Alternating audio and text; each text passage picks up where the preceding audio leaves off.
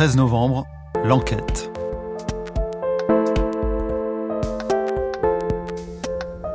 Une série en podcast de France Inter.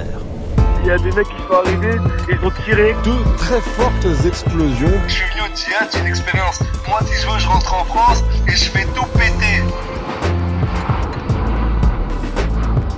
L'effet de surprise, c'est eux qui en jouent. Alors ça vous surprend hein, de trouver des Français ici? Épisode 5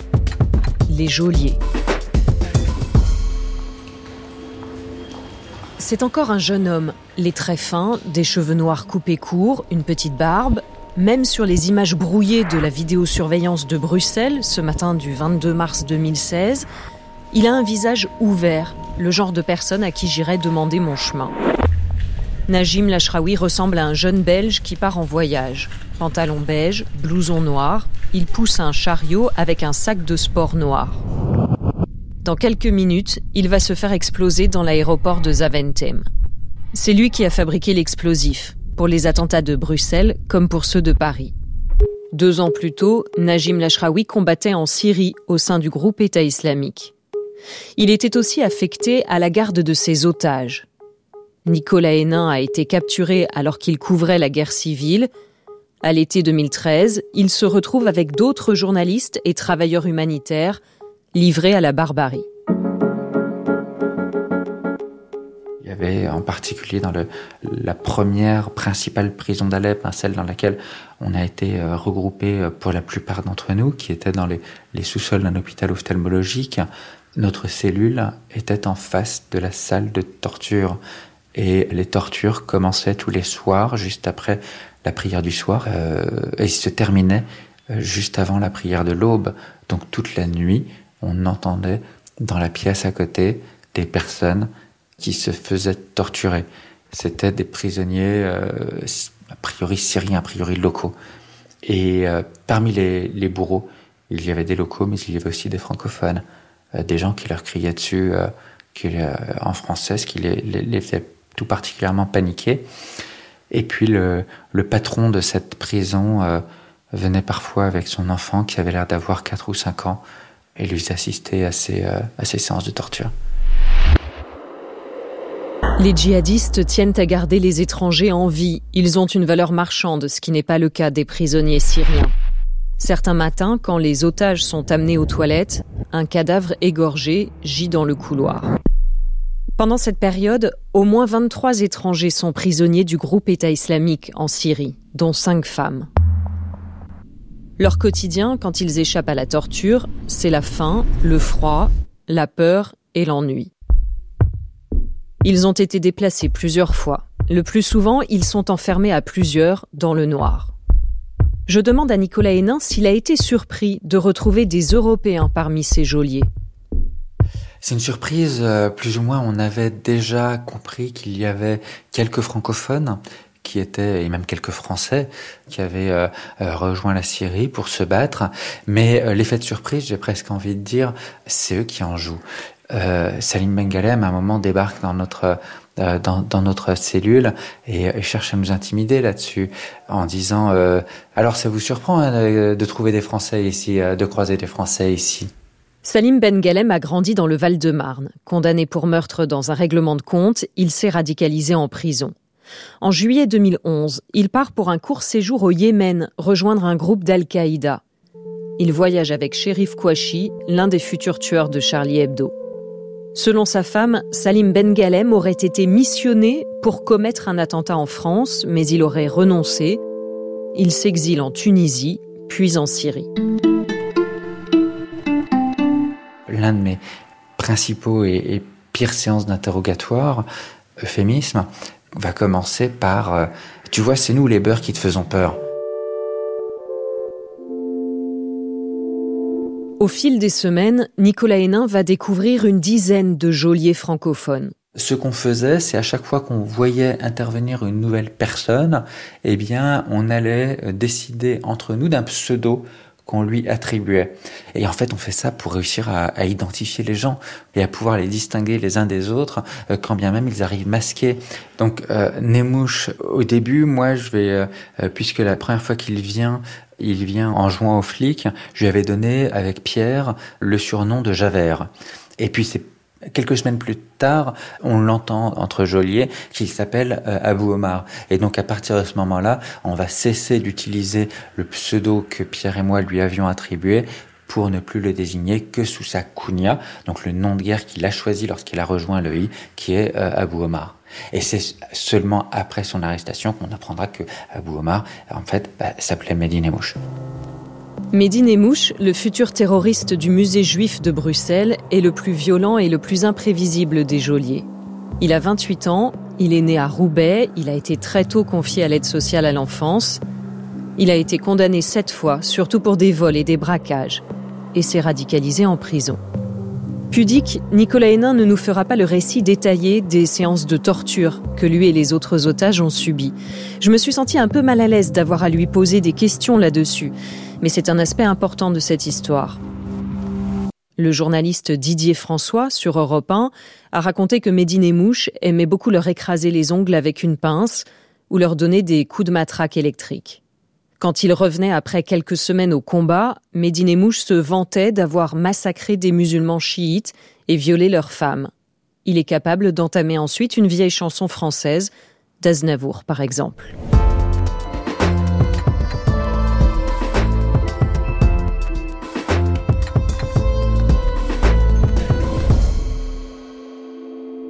D'autres geôliers font preuve de cruauté dans un anglais parfait. Les otages, qui se raccrochent à l'humour, leur trouvent aussi des surnoms. Les plus connus et internationalement euh, de ces surnoms attribués par les otages, c'est ceux qui ont été donnés à, ceux qu'on a appelés les Beatles, parce qu'ils parlaient euh, un anglais avec euh, l'accent de Londres, John, George et Ringo, qui étaient trois des geôliers britanniques. John surnommé après euh, sa première apparition publique Jihadi John, euh, Mohamed Amouazi est évidemment le, plus connu d'entre eux. Né au Koweït, Mohamed Emouazi a grandi dans les beaux quartiers de Londres. Il sort diplômé de l'université avant de se tourner vers le djihad armé.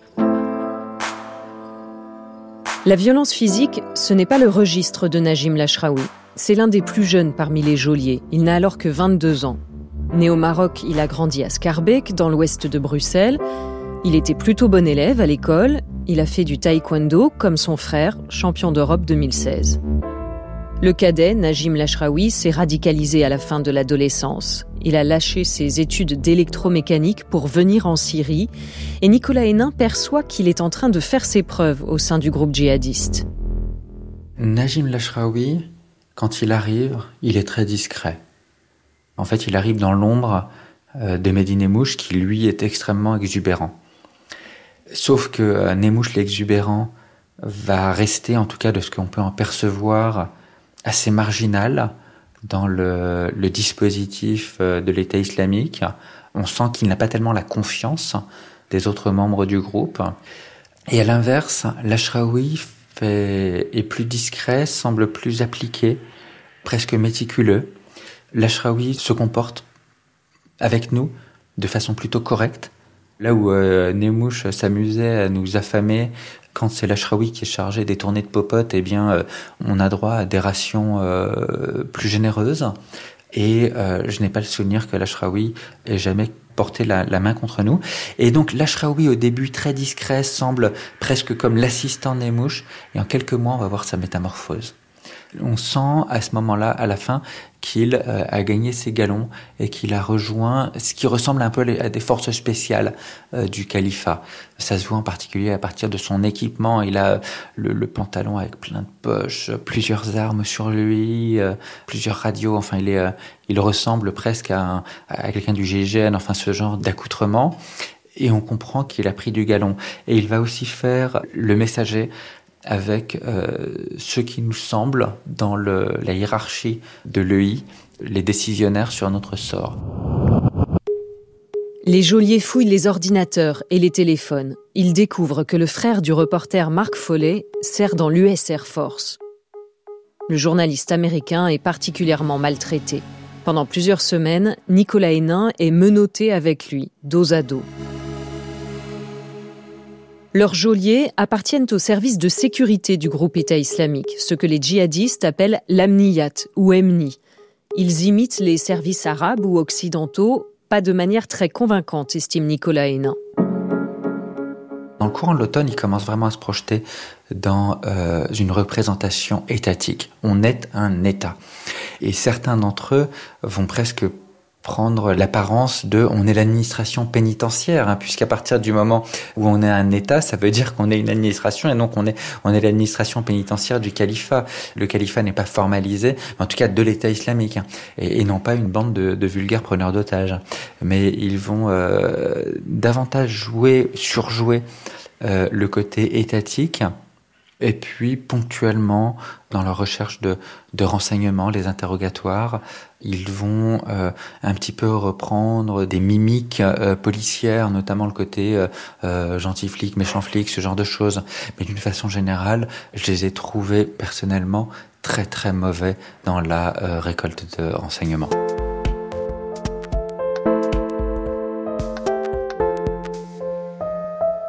Au début de l'année 2014, les otages et une bonne partie des djihadistes se replient sur Raqqa. L'État islamique commence à s'organiser pour régner sur son territoire. Il craint d'être infiltré par des espions, la méfiance règne. Romain, le converti suisse, va s'en apercevoir. Lui, dès le camp d'entraînement, est plutôt réfractaire. Il prétexte une récente blessure et une mauvaise grippe pour en faire le minimum. Arrivé à Raqqa, il presse les émirs de le laisser repartir. Pour se soigner, dit-il. Il obtient l'autorisation. Il va récupérer ses affaires, tout ce qui lui avait été pris à l'arrivée. Il a dans son sac des talkie-walkie, un djihadiste est intéressé, Romain les lui donne, mais la situation dérape. je prends un talkie-walkie de la main pour lui montrer comment ça marche. Il y a quelqu'un d'autre qui débarque, on ne sait d'où, qui était quelqu'un qui voulait la sécurité de l'État islamique et qui se dit c'est pas possible, lui c'est un espion, et qui m'accuse d'espionnage, qui me saute dessus. Au début je croyais qu'il rigolait, et non, il me saute dessus, il me prend qui démarre, il m'accuse d'espionnage, il pensait que je communiquais avec les Américains. Tokyo qui a une portée de 4 à 5 km, ça c'était difficile, mais bon. Je me retrouve à ce moment-là assis par terre, me noter les mains dans le dos. Il est à environ 1m50 de moi avec sa Kalachnikov, je le vois faire un mouvement de charge, et mettre le doigt sur la détente et voulait m'exécuter. Romain est passé à tabac. Plusieurs des djihadistes de Strasbourg, dont je vous ai parlé dans les épisodes précédents, en ont été témoins. C'est aussi ce qui rend son récit crédible. Romain est dans une situation périlleuse. Après avoir fouillé dans son matériel électronique, les djihadistes ont découvert des photos qui trahissent son homosexualité. Il est alors interrogé, lui aussi, par Najim Lashraoui. Il l'identifiera plus tard sur des photos. Il m'est présenté comme étant un traducteur à la base. Et finalement, c'est lui qui me posait des questions. Les questions qu'il me posait étaient pointues, ce qui était inquiétant aussi, mais son discours n'était pas agressif. On comprend vite que c'est quelqu'un qui a du pouvoir. Il me pose beaucoup de questions personnelles, ce que je faisais avant, quel était mon mode de vie, mon revenu, ce que j'ai comme économie. Il s'est avéré dans mes affaires, mais je l'ai jamais caché à ce moment-là, que dans mon passé, j'étais homosexuel. Et il m'a aussi posé beaucoup de questions par rapport à, mon passé. Et maintenant, euh, il m'a notamment demandé de lui décrire la femme idéale. Je commençais par expliquer que le, le physique ne comptait pas pour moi. Il me dit, mais t'inquiète pas, on a du choix. On te présentera une femme. Qu'est-ce que tu veux comme, comme physique idéal Romain est jeté dans une cellule du commissariat de Raqqa, à une dizaine de kilomètres du lieu où sont détenus les otages occidentaux. L'apprenti djihadiste a compté qu'il y était resté enfermé 54 jours. La cellule mesurait 1m80 par 1m30 environ et faisait une hauteur, j'ai estimé, environ 4 mètres. Et au final, j'ai été transféré par la suite dans quatre cellules différentes. La plus grande avait la taille d'une petite salle de classe chez nous, pour compter environ 25 personnes, notamment des enfants qui étaient là qui avaient mal fait la prière. Romain estime qu'il est quand même traité de manière correcte. Il reste une recrue du groupe État islamique. Au bout d'un mois et demi, un nouveau juge vient auditionner Romain et ses codétenus. Peut-être parce qu'il faut faire de la place, les cellules sont surchargées. Finalement, Romain est libéré. Il repasse la frontière avec deux étudiants turcs venus faire le djihad pendant leurs vacances. Lui se rend à des militaires. Il est expulsé.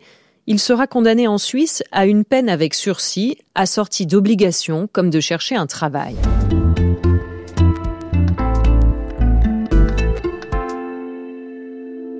On est le 17 mars 2014. Pour Nicolas Hénin et les otages français aussi, les choses s'accélèrent. Peut-être parce que les djihadistes ont besoin d'argent. On a en mars, enfin, en quelque sorte, la doctrine qui euh, semble s'établir, puisqu'en l'espace de euh, deux jours, le premier otage est libéré, le premier otage est exécuté. Et c'est une exécution qui ne sera pas rendue publique, pas filmée sans doute.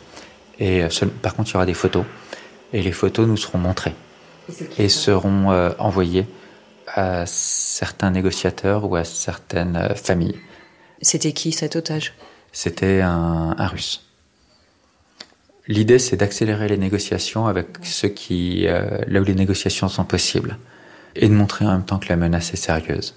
Donc, en, en l'espace de deux jours, ils euh, libèrent leur premier otage, ils tuent leur premier otage, et ça, ça va leur permettre de poser le cadre des euh, négociations. Dans la foulée, ils envoient euh, les euh, photos de cette exécution par mail à mon épouse avec un message. Lui, c'était un des co-otages de ton mari. Donc maintenant, tu presses les négociateurs. Tu as dû savoir par les médias qu'on a libéré quelqu'un, mais euh, on peut aussi tuer. France Inter, 20 avril 2014. La joie des quatre ex-otages français. Ils sont arrivés ce matin à l'aéroport de Villacoublay après dix mois de captivité. Didier François, Édouard Elias, Nicolas Hénin et Pierre Torres ont été accueillis par François Hollande et par leur famille. France Inter. Et l'image que l'on retiendra de, de, cette matinée, c'est celle de Nicolas Hénin. Le journaliste a pris ses deux filles dans les bras dès qu'il a posé le pied au sol. Il y a eu pas mal de déplacements. On était un peu plongé dans, dans, dans le chaos syrien. Euh... Vous avez été bien traité Pas toujours. Je vous remercie. Je dois rejoindre les autres. Quand on est libéré, les quatre Français, derrière nous, il y a 15 copains. Et autant de familles qu'il faut euh, rassurer, qu'il faut informer, autant de, euh, d'autorités de pays qu'il faut aussi euh, guider dans d'éventuelles négociations.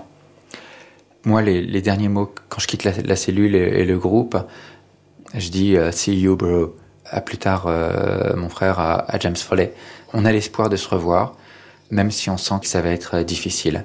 Dans les semaines qui suivent, une quinzaine d'otages sont libérés, mais ni les Britanniques ni les Américains. Au mois d'août, les États-Unis lancent des frappes aériennes pour arrêter l'offensive du groupe État islamique sur le Kurdistan irakien. Le 20 août, l'organisation terroriste diffuse la vidéo de l'exécution de James Foley. Le journaliste porte une combinaison orange, une référence à la prison américaine de Guantanamo. Son bourreau est vêtu de noir, cagoulé, juste une fente pour les yeux, il brandit un couteau. The life of this American citizen Obama depends on your next decision. We are an Islamic army. Il s'agit de Jihadi John, l'un des quatre geôliers britanniques que les otages avaient surnommés les Beatles. La mise en scène rappelle les vidéos d'égorgement d'Al-Qaïda en Irak, une dizaine d'années auparavant. La nouvelle de, euh, de l'exécution de, de Follet va être euh, l'un des, des grands traumatismes pour moi de, de cette prise d'otage. Et cette nouvelle est, euh, est un choc parce que non seulement il y a le, le choc d'avoir perdu James, que James ait été assassiné, mais en plus il y a on comprend que, euh, que pour les autres, ça va être. Euh, c'est très compromis. Parmi les otages que Nicolas Hénin avait côtoyés, le journaliste Steven Sotloff est assassiné, puis les travailleurs humanitaires David Haynes, Alan Henning et Peter Kassig. Les terroristes surnommés les Beatles auraient encore exécuté plus d'une vingtaine de prisonniers. Jihadi John sera tué par une frappe américaine, les autres ont été capturés. Nicolas Hénin a retrouvé sa famille, ses enfants il tente de reprendre le cours de sa vie. Et puis assez rapidement aussi, il y a le retour. Et le retour des terroristes euh, qui viennent commettre des attentats chez nous. Et ça aussi, normalement, quand on est pris en otage, eh bien, on, laisse ces anciens geôliers dans les montagnes d'Afghanistan ou, euh, dans les dunes du Sahel, mais euh, ils restent là-bas. Et je comprends, en particulier le 13 novembre, que certaines personnes que j'avais croisées à Raqqa sont à deux stations de métro de mon domicile parisien. Enfin, ont commis une tuerie à deux stations de métro de mon domicile parisien.